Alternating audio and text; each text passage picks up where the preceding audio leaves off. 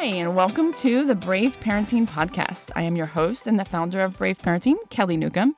And this is where you'll receive the encouragement, insight, and information you need to raise kids of character in our culture saturated with media and technology. We call it Brave Parenting because it takes courage and hard work to not only keep on top of technology, but then decide how to incorporate that into your family's life. Our ultimate goal here is to keep you educated and equipped to raise your tech savvy kids. Welcome to today's show. And today we have a special guest joining us. She is 22 years old and in her fourth year of college. Currently, she is applying to nursing school. And while she has been in school, she also works full time in the medical field. She is going to give us her perspective on all of our news, app, and character today. Welcome to the show, Evelyn Fernandez. Hi, guys. So, super excited to have Evelyn here. I've known her for about four years, really since you were a teenager. Oh, it feels so long ago. and you have been um, such a huge friend and help to Brave Parenting. You have been to many events with me as my assistant, and you have really been a sounding board anytime I've had questions about technology and life through your generation. Right. Hopefully, I was able to answer some of those accurately. You always have been. So, so today, um, very timely, we're going to be discussing an app that you know a lot about, which is Bumble. Discussing some news and some character virtues I think that you possess. So let's jump right in and start with this. So, in today's news, we're going to be talking about a new Texas law making it illegal to send unsolicited nude photos. So recently, Texas, which is where we live, teamed up with Bumble, which is going to be our app focus for the day, to crack down on people who sent unsolicited nude images on dating apps and elsewhere in cyberspace. The new Texas law banning this so called cyber flashing comes after state representatives collaborated with this Austin based dating app Bumble to shepherd this new bill earlier this year. So, as parents, Evelyn, we hear this and think, cyber flashing, this unsolicited nude photos, is this actually happening out there? So, it definitely is happening. I've been lucky enough not to have been attacked this way. Um, but I definitely know a lot of other girls that, you know, this has happened to, and it's very unfortunate. But I think the fact that it's a law might make some guys think twice before they send you these unwanted photos. They might think, oh, mm. should I be sending this to this person? Did they ask me for this? So is it mostly guys sending it to girls or are girls, well, see, if girls send it unsolicited, I don't think guys are really going to complain, I guess, is probably. right. Well, you know, that's actually a really ironic story. So, my boyfriend that I'm dating currently, we were out on a Friday night and he picked me up and he told me that some random person had just texted him out of the blue thinking he was somebody else, but that it was a girl. And he told me this and I was like, oh, okay, we'll just, you know, know that that's not you and move, move on. on, right? Well, then he texts her that and then she replies back in a long message and wants to know who he is. And then she starts sending him some provocative photos. And I'm like, Wow. Why? Wow. You know, I mean, I'm sure this happens because it can't all be one sided that guys are sending all these nude photos. Mm-hmm. But it was just mind blowing to me that this girl would send these pictures to some unknown person. Wow. Right? So, very interesting. Yeah. So, there definitely can be a place where that is not appropriate, which of course we would know.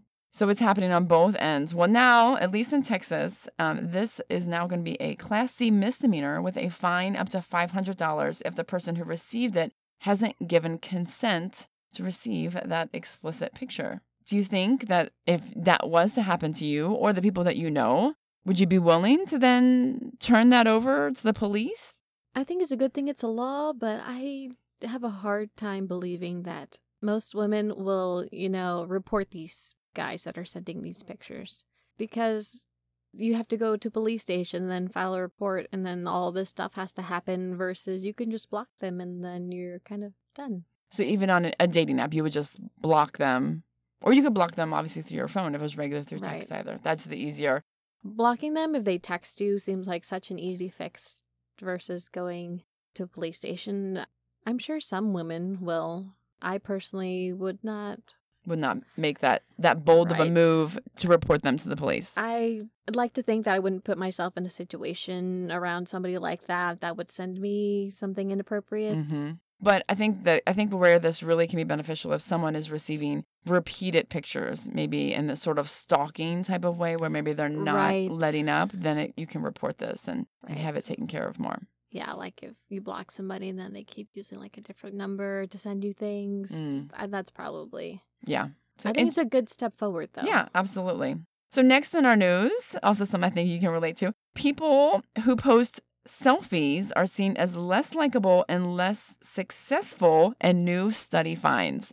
So, this new study that's going to be published in the Journal of Research and Personality showed that individuals who posted a lot of selfies were almost uniformly viewed as less likable, less successful, and more insecure than people who posted, quote, posies. And that is traditionally posed photos that appear to be taken by someone else. So I definitely agree that, you know, sometimes selfies you can come off as arrogant or very self centered, you know, because the picture's just what, head to shoulders, maybe shoulders. How much ever farther your arm can reach back right. to take a picture. Um, but it's it's just your face, Mhm. really, and you're just admiring how beautiful your face is with some filters, add some stickers on there.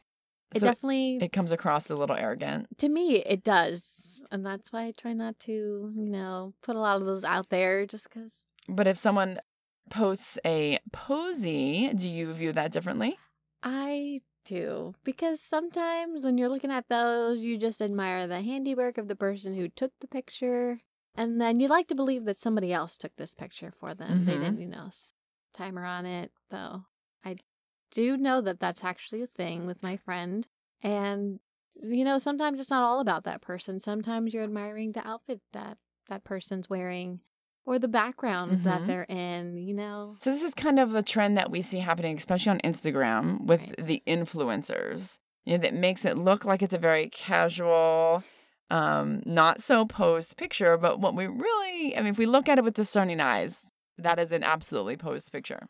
I would believe that all pictures posted by influencers are always posed. Yeah. You know, like they They're had the intention of that this is going to be posted on social media. It needs to look just this way to influence whatever they're promoting. So the study showed that the people who had posted these selfies, when when viewed, um, were also viewed to have lower self esteem and to be more lonely and less dependable. So I mean, that's a pretty broad statement to po to really say, yeah, to just about a picture of a selfie. I think it definitely can come across that way because if you're doing a selfie, you know, you're normally most of the time most girls just by themselves, maybe another girl, but sometimes they're late at night in their room and they're all alone, so it can come across, you know, kind of sad and maybe slightly yeah, like oh, depressing. this person is lonely. They're taking pictures of themselves and putting it on social media. Sometimes, Yeah. yeah, that's the way it comes across. Yeah. Especially if it's just their face. I can definitely see that. Versus there's me, but this is where I'm at tonight doing something relevant. Yeah, or something fun at least. Yeah. awesome. All right. So, getting into our character focus for the day, we're going to be talking about the virtue of sensibility or being sensible. Now, this is a virtue that I chose because I absolutely believe that, Evelyn, you exemplify this virtue of sensible. Well, I'd left definitely would like to try to be sensible. you know, I feel like sensible is kind of like the smart.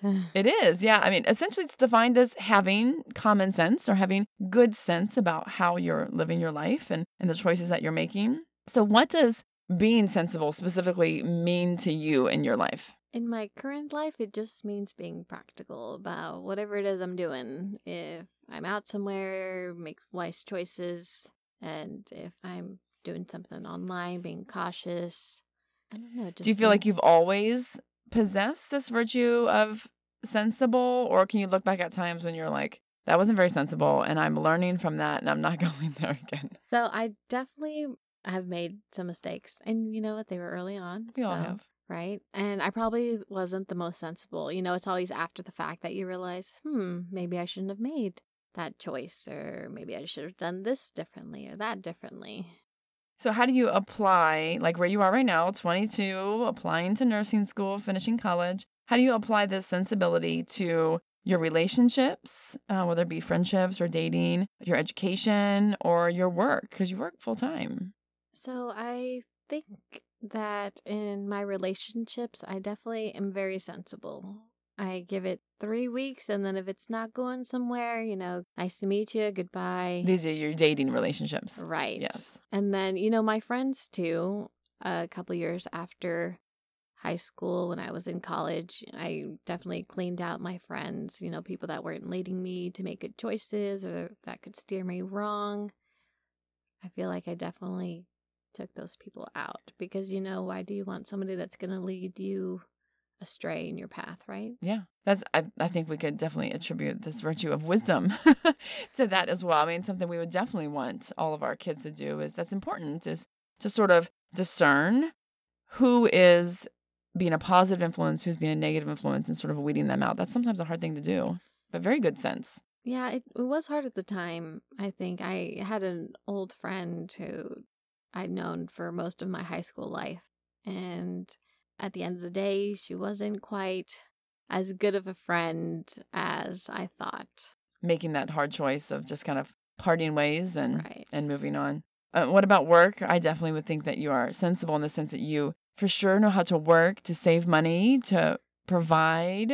I'm not sure saving money is quite what I was doing at an early age. You know, some of it's all about, you know, spending money. Oh, I want to do this. I want to go to this, do these fun things with my friends, buy this, what's in, what's not. So when did that sensibility and spending money versus saving kick in for you finally? Because I think a lot of parents like myself who have 16, 17, 18 year olds who are like, oh my goodness, stop spending money.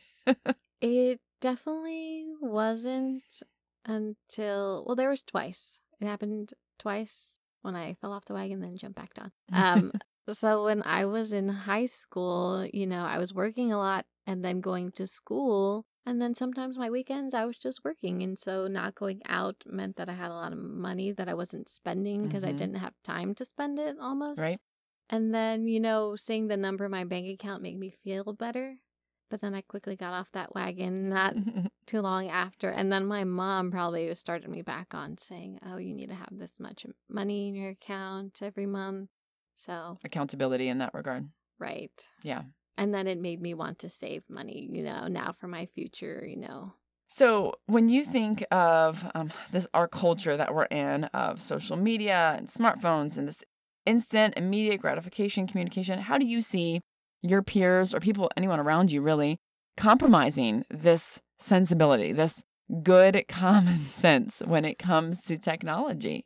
I definitely think people go on the internet or on Facebook or, you know, any social media. And, you know, I feel like a lot of people lose their sensibility, write it out. You know, it just flies out the window. They don't think before they post. Right. Or before they type or, you know, whatever it is they do. I have a few friends that will post some crazy things on Facebook like it's not going to come back and bite them, you know, because I've, when I was younger, I think sometime in high school, I read this um, article about how in my age group, when you're applying to jobs, people are going to start looking at your content history. You know, Mhm. what do you post on social media? What do you like? What are you saying about yourself that maybe you wouldn't say in an interview? Mhm. And after that, I was cautious about what I'm liking, what I'm posting. And some people, that does not occur to them. Uh, They're in their 20s and they're going to have to be getting a real job.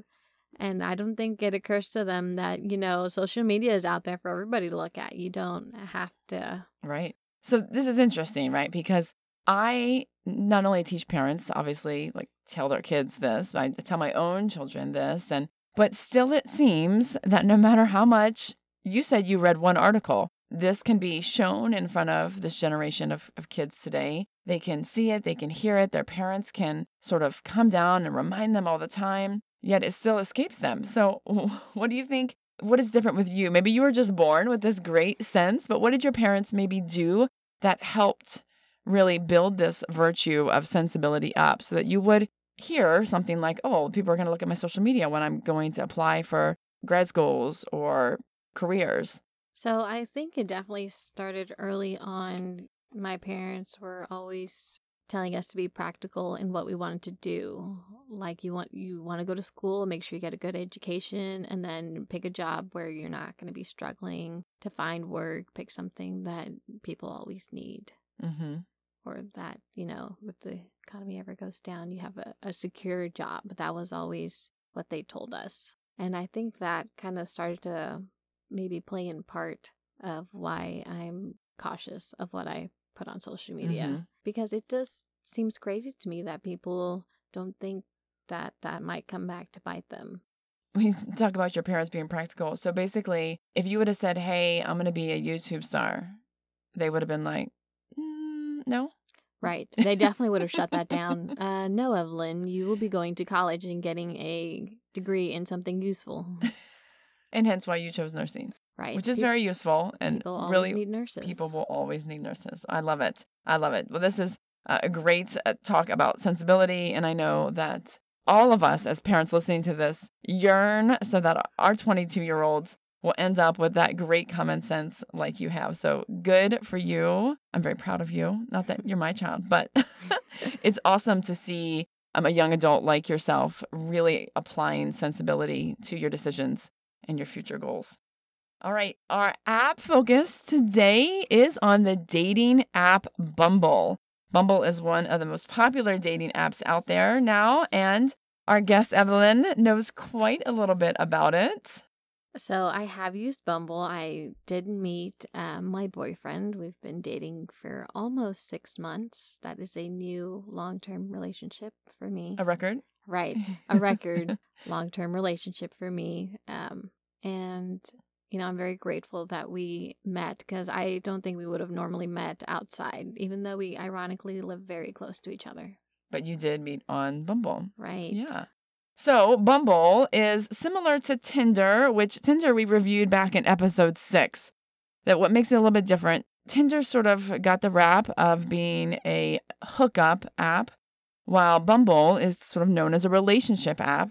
And their goal is to, as they say, in our hive, ladies make the first move. Their goal is to empower women, eliminating this sort of damsel in distress attitude where women are seen as needing a man to take the lead. So they enable women to be as confident in the dating sphere as they are in their professional lives. So basically, if I understand right, I swipe that I like someone. If he swipes back, then you match. But the woman, you, have 24 hours to connect.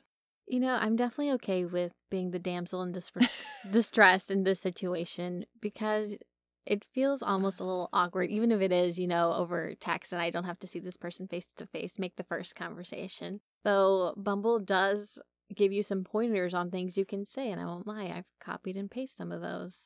Into the conversation that you Right. started Right. once you matched. because you you've never talked to this person normally i'd be like hi nice to meet you you know introduce yourself but you have this whole bio about this person and you suddenly know lots of things about them Gotcha. Gotcha. So you chose Bumble because it was more of a, a safer, better known app than Tinder?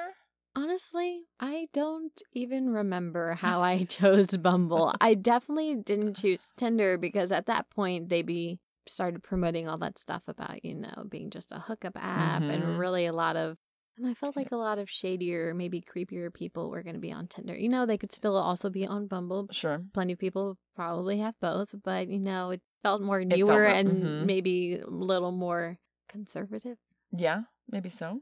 maybe. So, how Bumble works is you download the app, it is free, and then you log on and you have to log in with your Facebook account. So, basically, if you don't have Facebook, which many young people, millennials, Gen Z, millennials, yes, but Gen Z, you know, really don't like Facebook. So, if they don't have it, they have to create an account.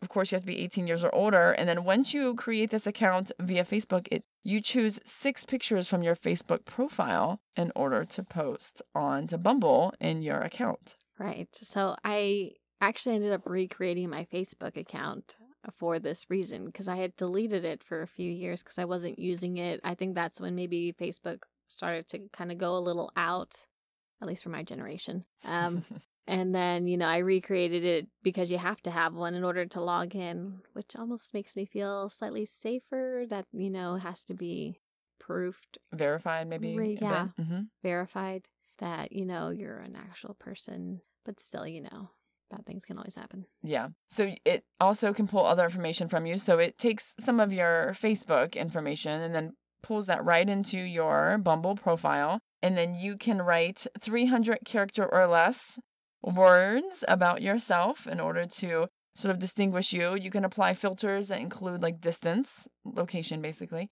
um, gender, age range. You can also apply other filters if you have the upgraded account mainly saying like if you want someone who's only going to be six feet tall or taller, you could apply a filter that has that. You know what? Height is probably a big decision for most women. Though I, when I had it, it was still free, and I assume these are all new upgrades to them. They could be. This is through my research that I just did this past week on Oh. Bumble. So So a few months ago, it was not Oh. quite so pricey, uh, clearly. Um, and and you know, all these filters seem kind of you know nice. You know, you don't want somebody maybe that's seven years older than you. you, could narrow down right, really and then you what you're looking for. search for people that are closest to you. hmm Don't want to And- drive a long and- distance. And so you said your boyfriend lives, ironically, like very close to you, like within five minutes. uh, Is that ten correct? minutes. 10 minutes, 10 which is pretty great considering. And he is your same age. Um, a year older than me. So, but you went to different high schools.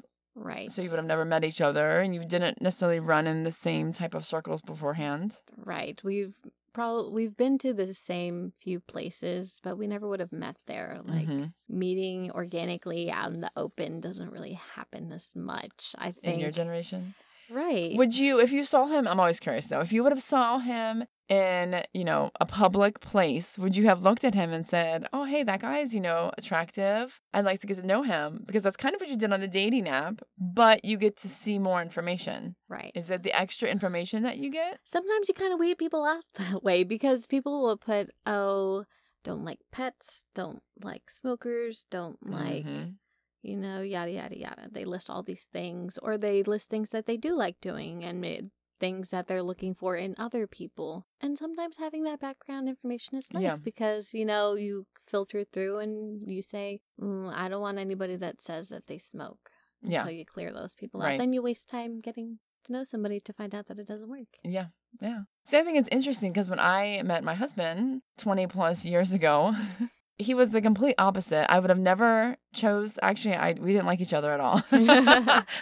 we knew each other and did not like each other um, because we were so completely different. And so over the course of a year, as we really got to know each other, it turned out we were extremely compatible. But at first glance, if he would have posted on a dating app that he liked Star Wars and, you know, remote control cars or whatever these things are, I'd have been like, nope, nope, no, I would have not. I mean, granted, we were all young and it was a very different world back then. However, so I think I, I think it's interesting though. But now you're being able to connect on, on a lot of similarities as well as appearance. I think it's also because there's so many people on this dating app. If somebody doesn't look great at first glance, you Mhm. read through their information, well, you just swipe left and you keep swiping until you find one person because there's always matches on Bumble. There's always Yeah. people. And do you feel like if you see the bio that looks really good, you're more apt to swipe, even if they're not like super super attractive to you? Right. You would. I would because I would enjoy doing all these things that they say they liked. And that almost makes them more attractive if you like the same things, at least to me. Absolutely. I think that's, yeah, absolutely. I think that's great. So, another fact about Bumble, moving on. So, it is free, like we said, has these upgrades. This starting at eight ninety nine, you can get Bumble Boost. So, you didn't use Bumble Boost? I did not pay for Bumble. There's so many free apps. Why bother Why paying bother for paying? one? Well, if you were to choose to pay, you get these features of Beeline, which makes you able to see all the people who've already liked you. So, you kind of save tons of time swiping. You can get Rematch, where you can reconnect with past matches for an extra 24 hours, or Busy Bee, which allows you to extend the 24 hour match window. So if you're a guy and you're waiting for a girl to respond, but maybe in that 24 hour span, she got really busy, you can say, extend it with Busy Bee and um, essentially say, hey, I'm still interested in you. You got 24 more hours to contact, um, as well as those extra features. There's also things like Super Swipe to show someone that you're really interested. You can spend $1.99 on a Super Swipe. But from what I read on the reviews, that kind of shows a little desperation. Yes. I you know, I think they started adding all these new charges on there. I've accidentally super swiped, super liked, super something Yeah. with somebody and I quickly go back and take them off because, you know, that you know, yeah, it does it's a come little- off a little desperate and I'm like, mm, So speaking of which, yeah, the app does have an undo feature. It's called backtrack. So if you swipe or swipe on accident and you change your mind, you can shake the phone and it undoes the swipe. Did you have to do that? I've definitely un I've definitely shook my phone and I may might look a little crazy doing it. I'm there shaking my phone like it actually does something, but it did.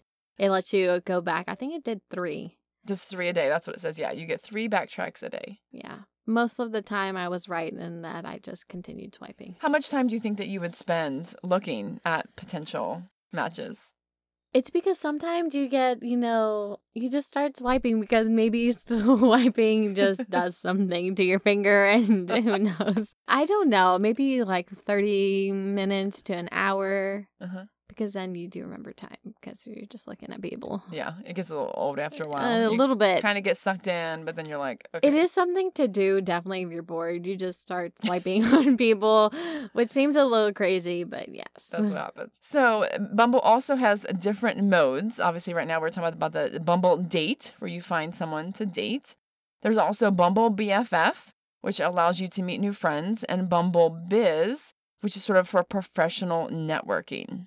So I, of course, used the dating app, and then I did meet my best friend Katie through the Bumble BFF. Really? Yes. So I I kind of read this and I was like, hmm, I wonder what kind of people would actually meet friends through Bumble. Not necessarily judging, but just in a curiosity way. So you have. So I've known Katie now for maybe two, two and a half years. And we will say that we met dancing, you know, two stepping. And because that's how we actually did meet face to face. But we first found each other, I guess, on Bumble BFF. Interesting. So so you went on there to say, hey, just want some friends. So I actually went Connected? there for a purpose of finding friends who like to go two stepping because at the time I just started and I didn't know anybody else who liked to go and I wanted somebody to go with me, That's not to go alone. reasonable. Yeah. So um I had put it on there, like to go dancing, two stepping, and we matched and I think it's a lot easier or maybe there's you feel the sense of a more friendlier environment because it's other women Yeah. and you know still you hear about uh, crazy stories where you know they set you up with women and then you know you get taken or whatever but you know it feels a little safer especially because you're meeting out in public versus you know the dating you meet a guy I think that that's a very good reason. You know, very purposeful. It's not like, hey, I'm just looking for someone to hang out. But I mean, two stepping, which is what we, you know, we do in Texas, which I'm surprised that you didn't know anyone specifically who does that because it seems like everyone does. But someone who's your age, who shares some similar interests, but specifically wanted to meet at a public place and actually go two stepping together and kind of hang out and have that camaraderie. so i think the great thing about women is that we all put like things that we're all interested in so i put like to watch Grey's Anatomy, like to go uh two stepping, like to go hiking, and then you just look for other women who like to do this. hmm because it seems almost like a normal thing. And you know, you know, after me and Katie met, we went through and we were looking for more friends to add to our little friend group to Oh, go yeah? dancing. And so we've met other girls together. Through like the Bumble BFF. Right. So we were both using the Bumble BFF to find more friends to go dancing with. It sounds a little weird and crazy, but um, I remember we went and we met like three other girls. So it was like a group of us meeting for the Mhm. first time, and we went to Top Golf and we played Yeah. golf for an hour. That's awesome. Yeah, it was a nice way of meeting people, and that people you you figured you'd have something in common with hmm based off of their bio. And using your good sensibility, you obviously sort of vetted these people out in the conversation mode that you get Right. uh, via Bumble. Yeah. and then you maybe do you exchange phone numbers then and then start take it over to like text message or what do you normally do? I did, and then I think some we didn't. You know, usually it was after you meet them for the first time that we were like, "Oh, this has been fun. We should hang out more." You know, to verify that you know you did have fun with this person. Yeah. There's somebody you could be friends with, do other things with, and then you know you give them your number. At least that's how I Yeah. did it. So Yeah. So this is really encouraging, I know, for parents like myself. And we think, you know, gosh, they're spending so much time in these online relationships.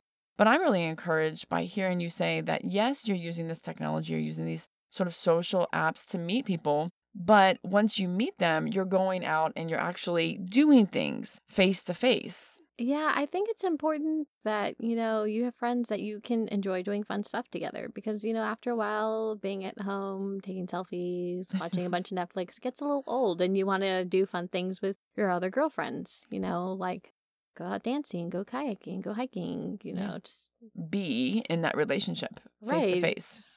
Yeah, that's awesome. So that's super encouraging. All right, so finishing this up on Bumble, the ratings of Bumble, App Store and Google Play both rated as 17 plus. Bumble itself says that you need to be 18 years or older. So as Brave Parenting stance, we definitely are going to confirm yes, 100% you should be 18 years or older.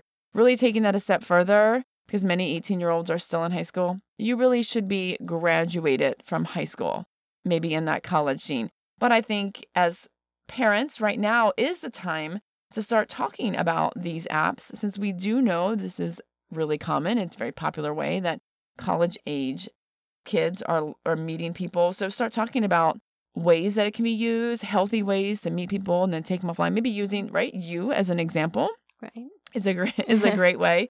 Um, I think also you know talking about some of the potential dangers because like you had said, there are some creeps on there, and for those especially young girls, maybe without that common sense to discern who are the creeps and who are not.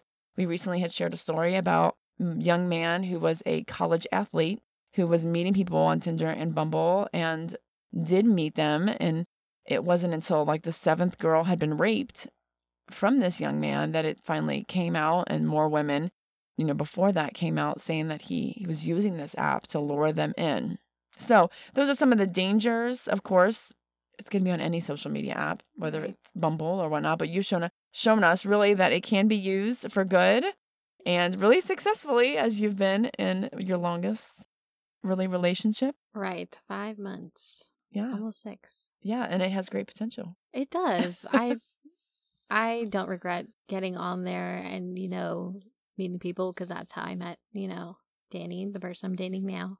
And we definitely would have met otherwise. So, hmm yeah and both of you are happy you're not ashamed that you met on bumble so we don't quite say that we met on Bumble. you don't No, around people our age will say that we did meet online, and then other people because you know there's a lot of stigma around meeting, There is still. So even though you all are doing it, there is a little stigma. right? Interesting. And so me Yeah. and Danny say that we met through a mutual friend, which is what we're gonna uh, continue with. And Bumble is the mutual friend. right. So it's because he ended up going to the same school as one of our friends. And so there's there you go. There's that connection. Right. I'm like it. maybe, but it's all good. Awesome. All right. So moving on into our family focus. This is going to be awesome. We're going to be talking about life at 22. We've already got a good glimpse of it, but Evelyn's going to share a little bit about college, dating, hindsight, and adulting, really giving us brave parents, hopefully, the courage to just keep on keeping on, knowing what we need to do now to produce competent, great kids who can use technology really as a tool and not become obsessed with it. So, Evelyn, let's start about talking about smart technology in college.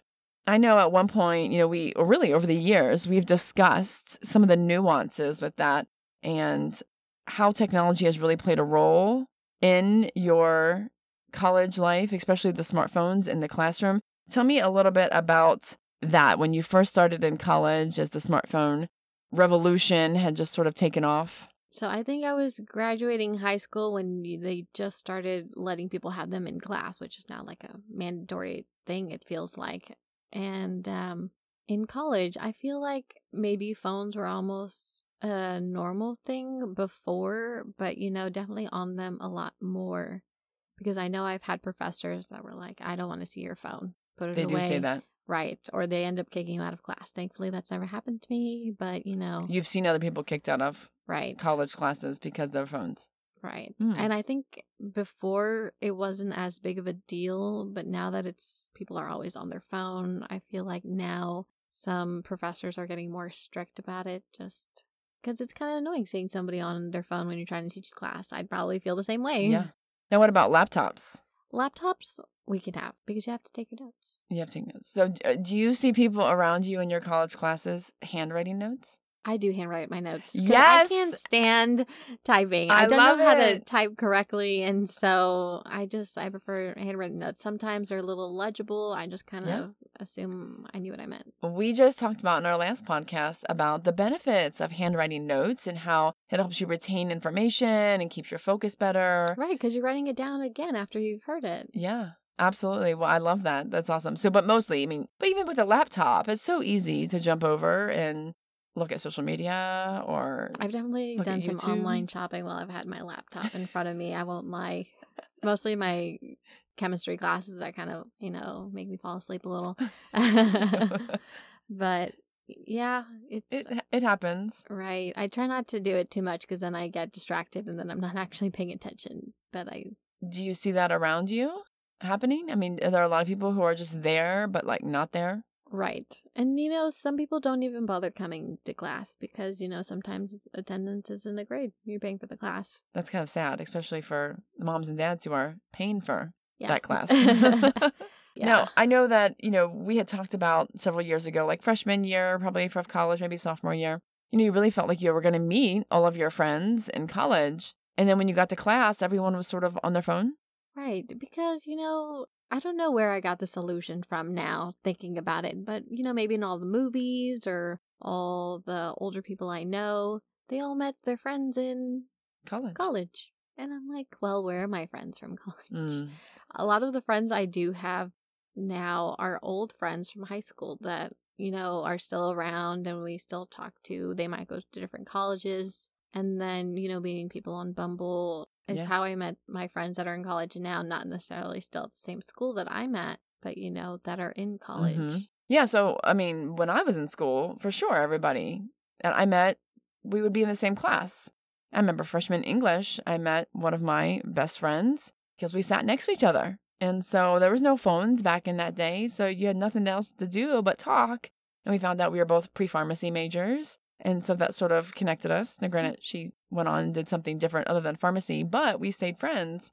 So, absolutely, that's kind of where you get this idea, but it was just a very mm-hmm. different experience for you. Right. It was more like everybody was on their phones. And while you did get some people's numbers, it's really just for class related things like, oh, not going to be there in class today. Can you send me whatever it is we're doing? Or, you know, It, people didn't have that same mindset of, oh, I'm here. Let me meet people. Let me meet people while I'm getting education. Oh, that's kind of sad.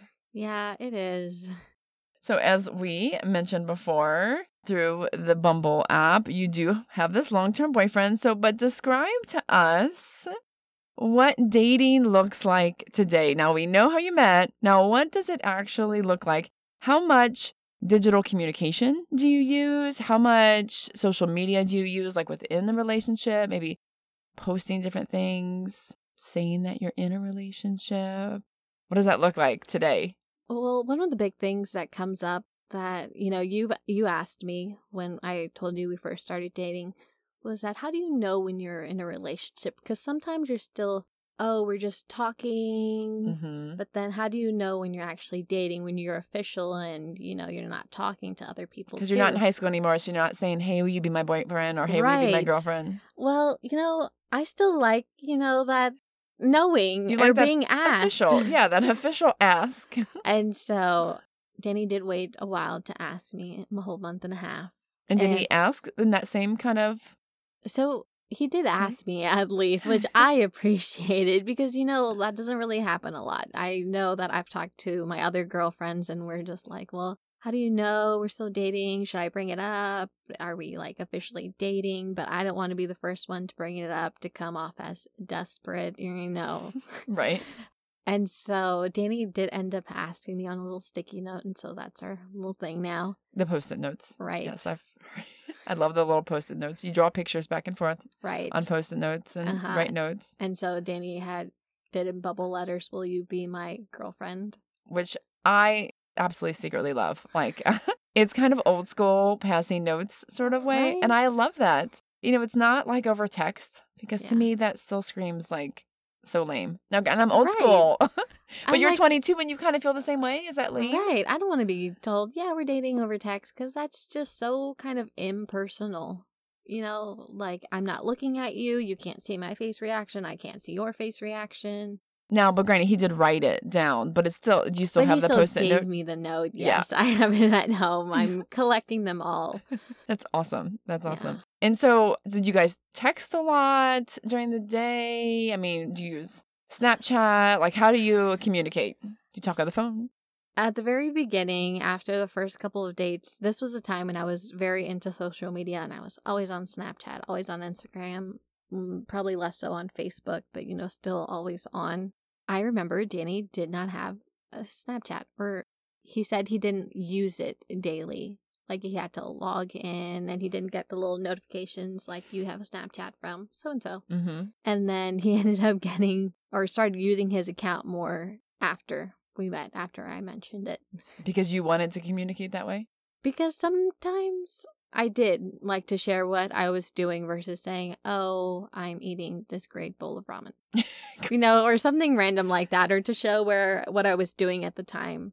Like, oh, I'm at Six Flags now. Oh, I'm at the park going hiking, eating a Yeah, whatever. Cereal. Just sharing little bits of your day. right. To you, that's easiest to do via Snapchat versus Yeah, I texting think it. maybe at the time I really felt that way. I don't quite feel that way now as much, but that's definitely how we started off. We were texting a lot, but we also saw each other three, four times a week right after that. Mm-hmm. Because I think we ended up meeting on like a Wednesday, and then I saw him Monday, and then a few times a week. And then, yeah. And so we were just constantly seeing each other. And then it was probably after a, f- a couple weeks of dating that we started FaceTiming, which I really enjoy. I like Yeah. FaceTiming at night. versus like talking on the phone. That way you can still see each other's face. Right. Well, if I'm now, if it's late and I'm driving home from work and he's about to go to bed, he'll, I'll call him or he'll call me and then we'll talk. That way, you know, at least get to hear each other's voice, get mhm. some. Yeah, you're. I mean, that's i still that's still true from back when I dated. That was kind of like the last thing that you did was you kind of talked on the phone, or Yeah. now it's just FaceTime. Always that last thing right before you go to bed.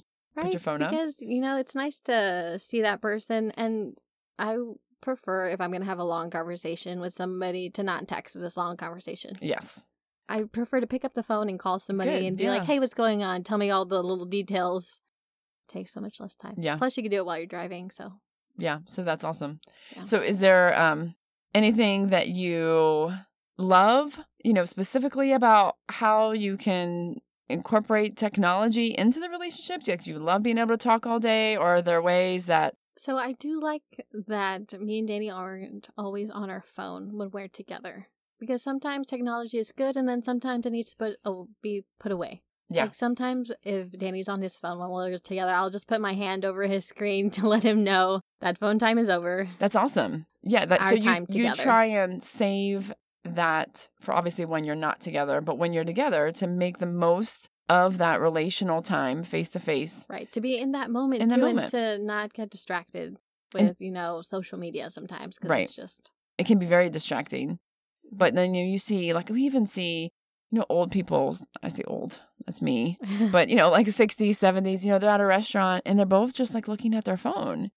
And it makes you so sad. Now, is that something that you guys try and do if you go out to a meal? Do you try and keep your phones aside? Or if the conversation dies down, do you both just pick up and start scrolling? So uh, we haven't gotten to that part where the conversation kind of just dies. But in a previous relationship, I think this is where I picked it up. He didn't really like to be on social media when we were both together. And that meant in a restaurant, whatever we were doing together, you know, that phone just kind of gets Mhm. puts away. And, you know, this is our time and we don't do that. That's great. And so I, me and Danny are both okay with what we're doing now. Like we aren't constantly on our phone, and I don't really put my hand over his screen that often. Maybe a couple times so far, and he's real good about it. He's real You have to kind of just be brought out of that moment because you sort of forget what you're doing. yeah, I mean, even I can do that, and my husband will say the same thing. Like, "What are you doing?" Like I'm like, Right. oh, that's right. This is where I'm at. This is what I'm doing. You know, you just forget like, oh, I really need to respond to this text. Yeah. So that's great. That's good accountability. Danny really uses his phone whenever I go shopping, whenever we go shopping together, and he's waiting on me, which I find a little more acceptable. He'll play his Pokemon Go or whatever he's doing. I I would agree. I have I have shopped with my teenagers and their significant others, and yes, absolutely. Um, I it gets a little boring as a guy. To just be Wait there. on a girl shopping. but I find it fun, so I'm like, as long as we can keep doing it, you know, whatever. While I'm in the dressing room taking 20 minutes, you can be out here playing a video game. Yeah, right. that's awesome. All right. So, as a a young adult that we know is already on their way to great success, has great sensibility, it becomes easier, as you've mentioned a couple times, you know, to look back already to see in hindsight what you may have done wrong, how you can be better. But when it comes to parenting for your your parents and how you were parented, how have you looked back and seen the benefits of some of your parents' rules or boundaries or standards that they've set that you probably despised in high school and may still not love now because you still do live at home? Um, but can you look back through those those hard years of middle school and high school and say, I hated it then, but I'm really glad my parents did something, this, this one thing, because I know it benefited me now today. You know, thinking about it, it's kind of hard because my parents raised raised me and my sister very strict. No sleepovers at friends' house. You know, they wanted to meet people's parents, and maybe that made me over cautious. My friend would always ask me to send her a picture of whoever it was that I was meeting. That way, in case something happened, you Mm. know, you know who I was supposed to be meeting, and I would tell her where we were going, what time, and then I'd text her when I got there. Okay, just met them. Text you when I'm done. Yeah. So you hated the role of no sleepovers while you were young, but it sort of produced this cautiousness that, yeah, there are dangers out there in society. And especially when it comes to online, is kind of how you naturally Yeah. attribute it and let that flow. So, not necessarily a fear, but a more cautiousness because your parents were cautious. Right. And so, when you maybe see some of your peers out and about, kind of freely meeting, freely conversing with anyone and everyone online, that could be creeps. I will say that whenever they're meeting people, I play my part as a cautious friend and I Hmm. ask all the questions. What does Yeah. this person look like? Where are you going? Text me when you get there. Text me when you're done so I know you're still alive and you didn't get kidnapped or something. You know, That's great. Yeah. Friends got to look out for friends. Yeah. So kind of like what parents would do, but it feels a lot easier when I it's a almost feel like her mom now that I'm thinking about it because her her parents don't live here; they live farther away. So But I think in a way that that's what friends are for. That Yeah. You really move out of that parent, you know, your parents being that to, you know, your friends. You find those good friends that you can help you stay accountable. Like you said, you've weaned out the friends who aren't going to put you on the right path. And now you know these friends are going to help you keep on the right path. So, so yeah, so you hated it back then, but now can you see a little bit of why your parents stopped you from doing that? I do see it now, though. I do think they were a little overcautious. Some Just a parents little bit. are. but it, it definitely was a good thing. And I think that I'd probably make some of those same choices being a parent now. Maybe not all of them, but you know, I'd still I'd still wait a while before I let them sleep over at somebody's house. Yeah. and how old were you when you got your first smartphone? First smartphone, Yeah, like your first iPhone or I wasn't cool enough to have the first iPhone when it came out. I had like some Samsung phone and I was definitely in high school because in middle school I still had like a flip phone. hmm that was not smart.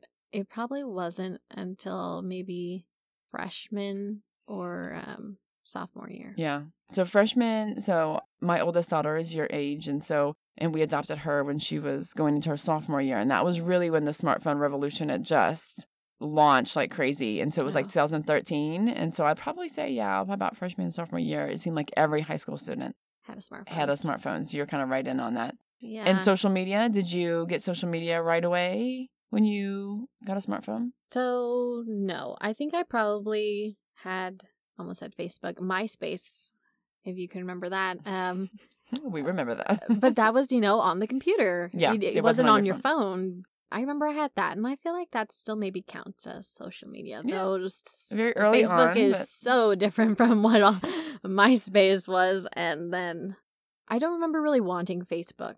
I remember my sister wanted Facebook and maybe that pushed me to want it, but she was just a year ahead of me. So I'm thinking I probably got it somewhere around sophomore year, but then it still wasn't like a big thing Mm-hmm. to be on Facebook because all my friends were still all around me in high school. Yeah. They back- weren't really posting anything. But Yeah. then I remember Instagram became a thing and I was late to that party. I didn't get one until junior year. Of high and school? And then yes, and then I still wasn't posting a lot. And I, and It- I really didn't jump in until like college. Yeah, I was gonna say even back then, so your junior year, it still wasn't what how How big, big it is, now. today. Yeah, yeah, absolutely. So now, now that you're 22, fully an adult, what is your most enjoyable part of adulting?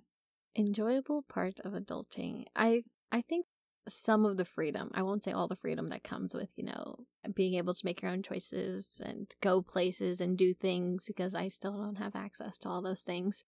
So let's let's say this. So you're 22, you live at home, and you're saying you don't have all the freedom, and that's because you live at home, Right. and that your parents still have boundaries and limitations on you, even though you're 22. Right. which you don't love. But what I love about you is that you respect your parents. You respect your parents a great deal, yes. even though you don't love the boundaries at 22. right. You know, some people always say, "Oh, you should rebel. You should do this, ignore them, or whatever." And I'm always thinking, "Wh- "I live at home. They can make my life worse than these small boundaries I have to, you know, deal with." But one of the things I enjoy is that you know I'm working. I can spend money on whatever it is that I want to do at the time, and even though maybe I can't travel as glamorously as some people on Instagram, I can still do my small things. And I enjoy being able to have the money to do those things. Yeah.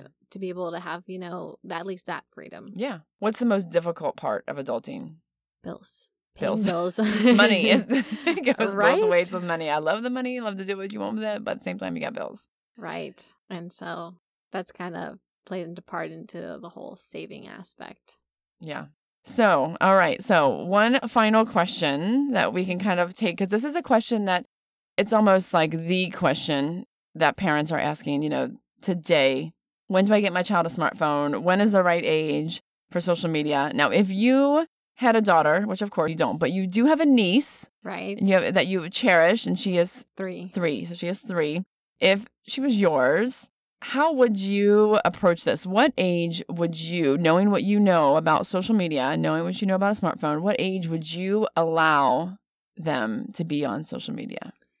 I would probably say maybe 16 or 17, but I would only feel that way, you know, even that seems a little early to me now that I'm thinking about all the crazy things people do on social media now. But that almost feels okay because I would most likely have a child that was raised kind of strictly like I was. But you know, that made me from making bad decisions. It kept you, yeah. So now the average age is 11. So you would definitely say, no way, parents. I wouldn't, uh, me personally, because you know, while I didn't make all these crazy decisions or bad decisions, I'm not sure I would trust my child to not fall into that. And it's a crazy world on social media of what they can find and what they can interact on. Right? Would you? I mean, would you agree? I mean, I see a very benign social media because that's the social media that I've created for myself. I follow, mm-hmm. you know, a bunch of people who are like-minded to myself. But you're you're older. I, I'm old. Go ahead and say it. That's fine. you're older, and you've already weeded out bad people from It's your true. life. You already know to be, what to be cautious of. I'm like young people in their early teens do not have that. yes. Yeah. And so a little bit older to be a little bit more discerning. right. Yeah. Which really goes along with our brave parenting stance, which is about 16. That's kind of the age that you have a little bit more sensibility. You have a little more wisdom to discern who can be good, who can be bad, as well as knowing I if I post this, you're already looking a little bit more closer to college. This could be seen. Whereas when you're 11, 12, 13, most kids don't think about that. Oh, they definitely wouldn't be. And they, Mm-hmm. I feel like at that age, you're posting a lot of maybe dumb things that seem really cool at the time. And then it's kind of over after that. Yeah, absolutely. All right, Evelyn. Well, I have certainly loved your 22 year old perspective on all of this that we've talked about today. Thank you so much for being on the show. Thanks for having me. Of course. So that brings us to the end of this episode. If you missed anything on the show or want to learn more, you can find us at braveparenting.net. Or if you have any questions about what we discussed today, you can email your questions to podcast at braveparenting.net for an in depth look about how you can build strong character using the technology that kids love. You can pick up a copy of our book, Managing Media Creating Character, available on Amazon. Don't forget to subscribe if you're listening on iTunes, Google, or your favorite podcast platform. Thank you so much for listening to the Brave Parenting Podcast, where we believe that character is greater than media and every child needs a brave parent willing to set a new standard. Until next week, go and be brave.